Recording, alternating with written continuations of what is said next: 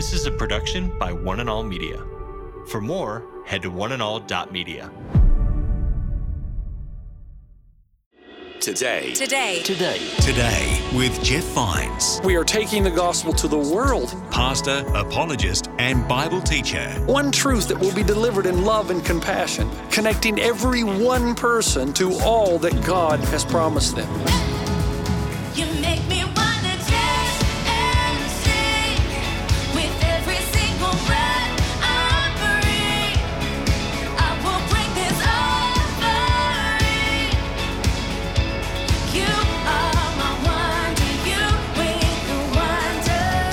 Today. Today. Today. Today with Jeff Vines. My name's Aaron, and you're listening to Today with Jeff Vines. Today is an exciting day because we're going to finish our Renovations of the Heart series. This is part two of the last message. Pastor Jeff, throughout this whole series, has hoped that it's challenging you. And if you're anything like me, it's made me think about the state of my heart. Now, as we wrap up this series, in this final episode, he's sharing about the signs we should see if real transformation is happening in our lives by the Holy Spirit. If you missed any episodes in this series so far, don't worry. You can find it wherever you listen to podcasts. Just search for Today with Jeff Vines. So let's conclude it now. Here's Pastor Jeff. I cannot coerce or manipulate anybody to do anything. My job is to give you Jesus in hopes that one day you'll fall in love with him and all these things that I expect from you will naturally flow out of your love for Christ. Let me read it to you again. C.S. Lewis says it this way I had not noticed that just as men spontaneously praise whatever they value, so they spontaneously urge us to join them in praising it. Man, isn't she lovely? Wasn't it glorious? Don't you think that magnificent? I think we delight to praise what we enjoy because the praise not merely expresses but completes the enjoyment. It is its appointed consummation. Like my friend Byron said, there are many of us in church but not in Christ. You've not yet fallen in love with Jesus. And I don't say that in a way to berate you, I just say, pray that Jesus would give you a Jesus revelation so that you could see him for who he really is, so that you can fall in love. Because when you fall in love, renovation goes to warp speed. You see Jesus differently. Evangelism is becoming easier and easier. And the idols, number three, the idols of your life are losing their power and appeal. Jesus said in Matthew 6, no one can serve two masters. Either you will hate the one and love the other, or you will be devoted to the one and despise the other. You cannot serve both God and money. And a powerful little verse with which most of us are unfamiliar is found in Jeremiah 2:13. My people have committed two sins. They have forsaken me, the spring of living water, and have dug their own cisterns, broken cisterns that cannot hold water. He's saying that as you're renovated from the inside out, something happens in you. These, th- these idols that used to tug on your heart, they lose their power. You know, the, the, the kind of clothes you wear to be noticed by everybody, they, they don't they, I mean, you still do them, but it's for a different reason. You just want to, you just want to dress nice. But it's not, you're not motivated by what other people think of you all the time. You know, the money that you want to make, you, you still want to make money. Nothing wrong. There's no sin in wanting to make money, but it's your motivation. It doesn't tug you and pull on you so much that you'll sacrifice the things of the kingdom to get more money. These idols that we have in our lives, they are psychological idols. It's the things that we think will give us ultimate meaning and significance. We say that we can't live without a wife or a husband or somebody to date or sex or a girlfriend or children or an earthly romance. I, these are things that they don't have the tug. You still love them, you still pursue them to a degree, but they don't have the tug they used to have on you. I have a friend in New Zealand who walked away from God after 30 years because she wanted a child and never got one. Now, what does that tell you? That tells you that she was using Jesus as a means to her end. As long as Jesus gave her what she wanted, she would follow. That, doesn't, that means that Jesus isn't the love of her life. Because when Jesus is the love of your life, all you want, all you need is Jesus. And you know down deep inside you can live without those other things. So they don't tug on you anymore. And that's okay to still desire to want a child, but it doesn't affect or impact your demeanor like it used to. You can actually not have a child and not be depressed all the time. Sociologically, There are things in our lives we think give us credibility with other people, significance, position. And it used to tug on us. We've got to be at the top of the corporate ladder. We've got to have this kind of job making this much money, and we've got to have this much stuff, and we've got to live in this community, and we've got to be able to recreate with these kinds of people. But when Christ is formed in you, there's still things you love. They just don't tug you the way they used to tug on you. You don't actually have to have them to be happy. The only thing you have to have to be happy is Jesus, and you got him. Theologically speaking, sometimes you can make theology an idol. You can say, you know what, I've been really good this month. I went to church all four Sundays, and I, I gave what was left over, and I, you know, and you say, hey, man, I've done, so God has to accept me. That, that's when that's when, again, the idol of your life is good works because you don't understand you're saved by faith through grace or saved by grace through faith. And so what happens is you, you, your demeanor is impacted by how good you've been. The reality, folks, is anything in your life where you say, I cannot survive unless I get this, is your real God. And if you're being shaped and formed on the inside, nothing tugs you away from Christ anymore. He is your utmost, highest. He is the thing you want most. And really, when you get to that point, you're like two old people who've been married for years. You just enjoy being in each other's presence. You just enjoy most being in the presence of God. Paul said in Philippians 3, but whatever were gains to me, I now consider loss for the sake of Christ. What is more, I consider everything a loss because of the surpassing worth of knowing Jesus Christ, my Lord, for whose sake I have lost all things. I'm simply saying, and I've belabored this point long enough, your idols are losing their power over you and they no longer impact your demeanor. And so if you don't have the money that you think you ought to have, you're, you're not sad. I mean, you're concerned and that's okay. That's part of our humanity, but your joy is not based on how much money you have. Your joy is not based on what job you have. Your joy is not based on how many vacations you can take. Your joy, I mean, those are all things that are well and good. It's good to get away. Those are good things.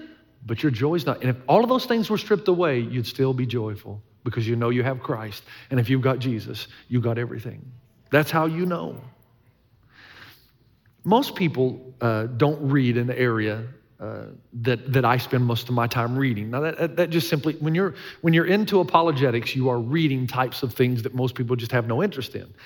But Blaise Pascal is a favorite author of mine. Now, Blaise Pascal was the father of the computer. Most of what we have today comes out of, originates with the mind of Blaise Pascal.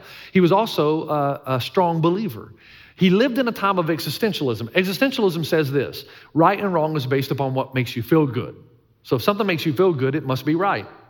So they came to Blaise Pascal in his debates and they said, Blaise, we believe that you're wasting your time following Jesus because we think you will be happy when you're doing what you want to do. And Blaise Pascal's response was brilliant and shows the mind of a, trans, of, a, of a transformed heart. He said, Oh, let me get this straight. You're saying that following Jesus is a waste of time because I will be most happy when I'm doing what I want to do. He said, Good. I'm telling you, I'm most happy when I'm following Jesus. What a great response. I'm telling you that I am most happy when I'm following Jesus. You know what hedonism is? Hedonism says that whatever feels good determines what is right or wrong, but there's Christian hedonism, and it says, I feel best when I'm with Jesus. I'm really truly happy when I'm living with Jesus. At which point the existentialist had nothing to say. Hey, if you ever have a chance to go to Oahu, ever have a chance, make sure you go to this little place in Kailua called Island Snow. It's shaved ice. Now, I only discovered shaved ice, I don't know, a few years ago. You'd think it wouldn't be that good because they just take a bunch of ice and they pack it in this cup and then they pour flavors. I mean, it's pure sugar strawberry, lemonade, blueberry, cherry, mango, coconut, whatever you want. You choose. And then it all soaks into the ice, and then you just eat it piece by piece. I never thought something so cheap could be so good. And you just eat it, eat it, eat it. And then about three or four years ago, I discovered that you can actually ask them to put a scoop of ice cream in the bottom. Now, you'd think that wouldn't be that, that big a deal until you realize that you're eating these flavors, okay? You're eating, and in the meantime, all that juice is mixing and mingling with the one scoop of vanilla ice cream.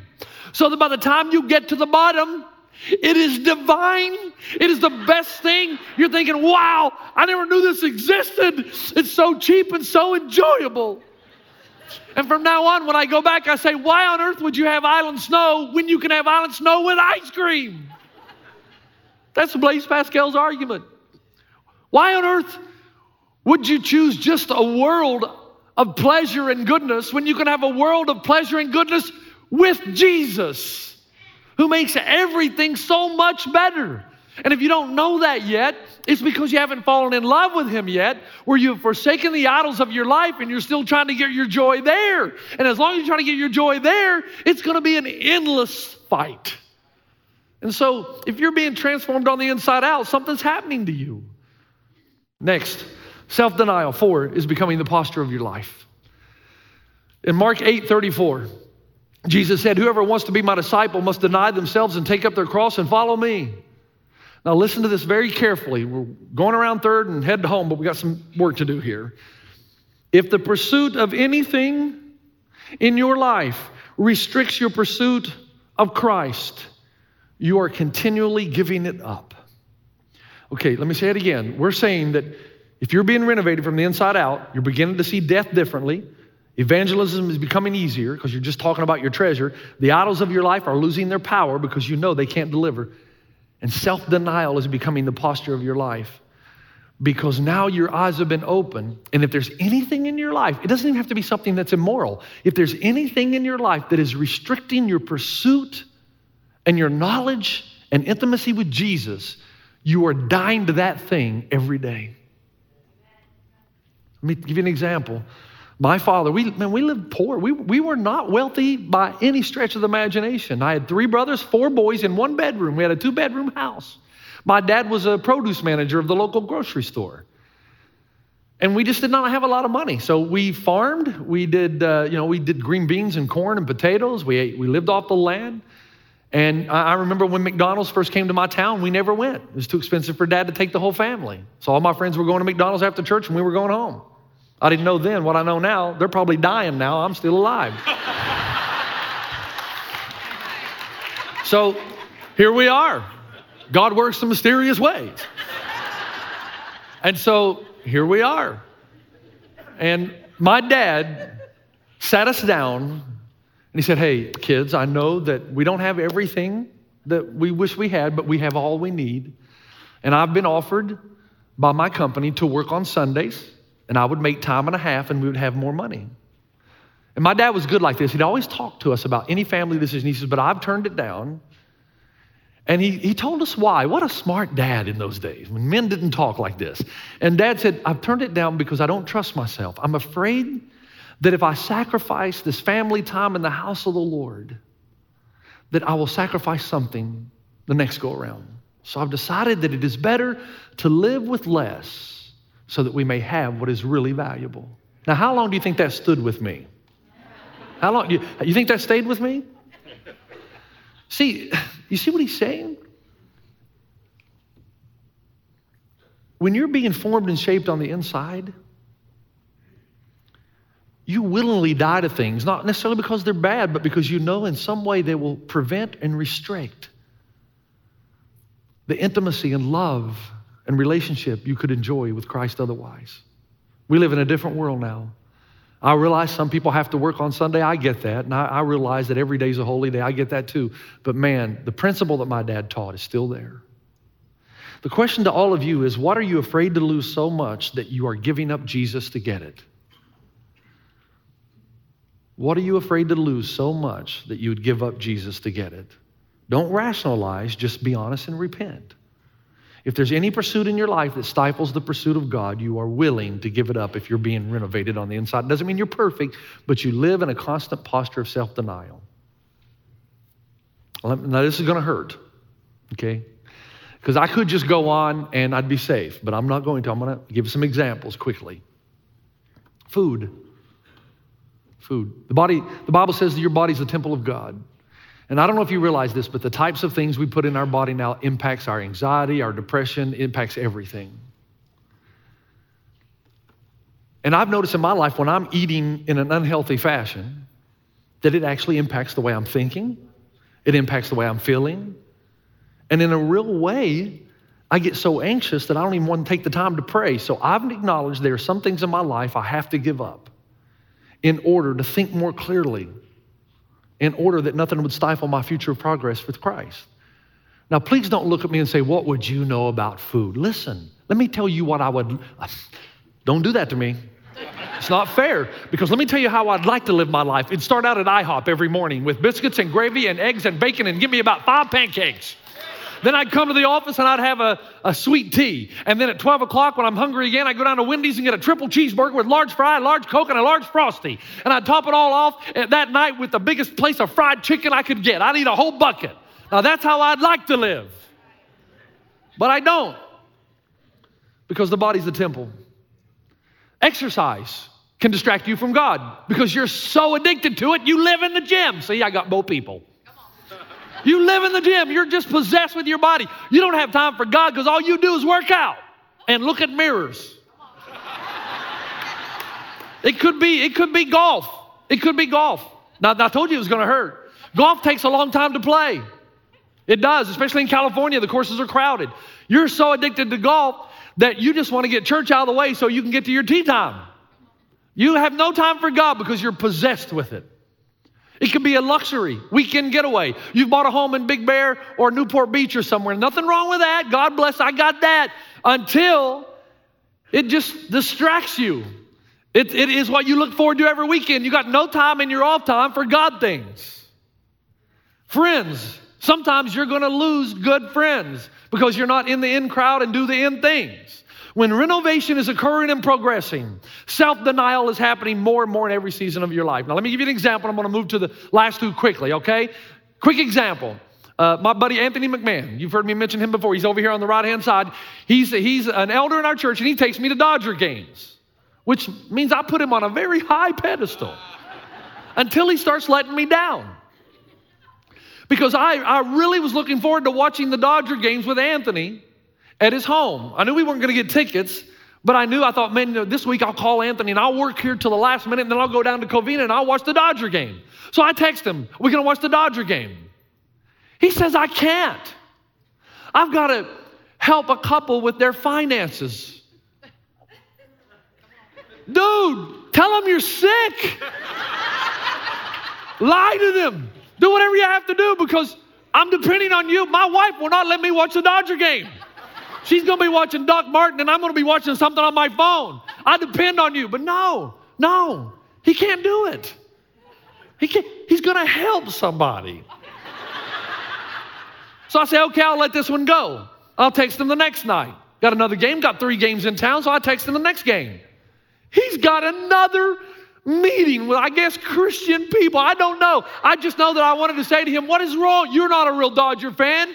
Lie to them, lie to them. Tell them you're sick. Tell them you don't feel well. Do whatever you have to do. But get the Dodger game on your television set. now, here's the point. I talked to his wife, Vivian, later, and she said, You know, I've noticed this growth in my husband's life. He's actually dying to some of his own self pursuits in order to help and minister to others. Okay, that's how you know you're being renovated. When you'd give up a Dodger game to help someone. quickly, quickly. Five, upsizing is being replaced by downsizing in order to upsize again. This is how you know you're being renovated. My friend Mike Taylor in New Zealand, I noticed when I was there, he worked for Air New Zealand. I've said this before, but it, some examples stay with you. Mike Taylor was being promoted almost every year I was there. So I got there the second, I was there 10 years. My second year, he worked for Air New Zealand and he kept getting promoted. So by the eighth or ninth year, he's, he's making three times what he was making when I first arrived. But I noticed something in his life. Still driving the same old car, still living in the same old house. And I went up to him one day, I said, Mike, I've noticed, uh, aren't you making like three times what you were when I first? Yeah, I am. I said, Well, don't you want to move and find another place to live? Don't you want to buy a new car? Oh, no, no, no. He says, I made God a commitment a long time ago. Everything He gives me beyond what I need, I give away. That's renovation of the heart. 2 Corinthians 9 7, remember this whoever sows sparingly will also reap sparingly, whoever sows generously will also reap generously. Look at, look at Psalm 122 9. For the sake of the house of the Lord our God, I will seek your prosperity. Do you hear what he's saying? God, I want to be wealthy, but I want to be wealthy for the sake of your work in your house. Wow, that's awesome. That's when you know you're being renovated. Six, your desire for corporate worship is increasing. Psalm 122 I rejoice with those who said to me, Let us go into the house of the Lord. Again, your desire for corporate worship is increasing. Your desire for corporate worship is increasing. Psalm 118, 26, blessed is he who comes in the name of the Lord. From the house of the Lord, we will bless you. Psalm 104, enter his gates with thanksgiving and his courts with praise. Give thanks to him and praise his name. Psalm 23, 6, surely your goodness and love will follow me all the days of my life, and I will dwell in the house of the Lord forever. Now, why does he say that? I love, look, look, look, look. When you're being renovated, this this thing of worship and praise and magnifying and glorifying God becomes not only a priority in your life and a non negotiable, it becomes the best part of your week. You long for it, you want it, you seek it. It goes back to what I said before. The way you complete your joy is to express it. But if you're not joyful because you're not in love with Jesus, what desire will you have to express it? But if you're in love with Jesus, you gotta express it. You got to talk about him and you got to magnify and praise him. It becomes the direct byproduct motivation of your heart. Let me go back and say what I said before. I will never coerce or manipulate you into doing anything. My job is to give you Jesus, and hopefully one day you'll fall in love with him when you realize how he first loved you. And then all these things, man, downsizing, uh, sharing your faith, talking about Christ, uh, not being afraid of death, all of these things will just naturally be a byproduct. So you have to ask yourself, are these things present in my life? Are they? Are you beginning to see death differently? Is evangelism becoming easier? Are the idols of your life losing their power and appeal? Is self denial becoming the posture of your life? Are you upsizing in order that you can downsize, in order that you upsize again? Your desire for corporate worship is increasing. And finally, I gotta, I gotta finish this. Finally, you possess in your life a holy discontent. When you're being renovated, there's something in your life that disturbs you so much that you cannot rest until you do something about it. It could be hungry children in our community. It could be poverty. It could be injustice. It could be the children in Nairobi, Kenya. It could be the children in Africa. It could be the pastors, preachers in India. I always love it when I preach a sermon about the need, and I'll have a businessman come to me and say, Jeff, I got to solve this need. I have got, tell me how we can solve this need. That's how you know you're being reshaped and reformed. So, okay, where are you in all of this? Where are you? Where are you? Remember, the Bible says that some of the seed will fall on this kind of soil. It will be received with joy at first, but then the cares of the world will choke it out. Where are you? Where are you? And I'm asking you that if you're not where you know you ought to be, repent, man. And ask Jesus to help you fall in love with him. Jesus says, If you ask anything in my name, I will give it to you. Let me tell you what's in his name. When you say, Jesus, I want to love you, I just don't. Would you give me a revelation of yourself that would catalyze love in me? That is a prayer that he will always answer. Just sit tight, because I don't know what he's going to do. And it'll be different with every life. Would you do that this weekend before you leave? Would you ask God to reveal himself to you so that you would fall in love? Because when all when everybody falls in love, with Jesus, man, sermons will totally change. All we'll do is talk about heaven, wait and get there, and what God's going to do with us now. Huh? Come on, man. You need to fall in love. Father, thank you for your love for us. And because you first loved us, we love you. And you have expressed your love to us. I pray that this would be a moment of revelation when our eyes are open to the truth and the reality that in you we have it all we need not fear death. You are our treasure that we talk about because we've experienced you. I pray for any person in the room that down deep inside they know they just don't love you. They know about you, they know even some scripture, but to love you with intimacy, to enjoy your presence, and to yearn to be with the people of God is just not there. I pray that you would reveal yourself to them in a special way that they would see for the first time in their lives that you are jealous for us because you know that our great joy, our greatest joy is found in you, is my prayer in Jesus' name. You've been listening to Today with Jeff Vines. Next time, we'll bring you a new message from Pastor Jeff. You can listen to more messages like this. Just search for Today with Jeff Vines" wherever you listen to podcasts.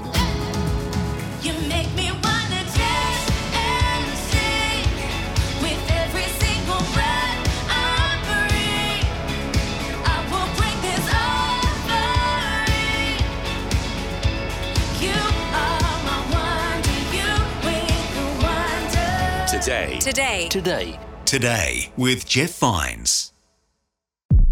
This is a production by One and All Media. For more, head to oneandall.media.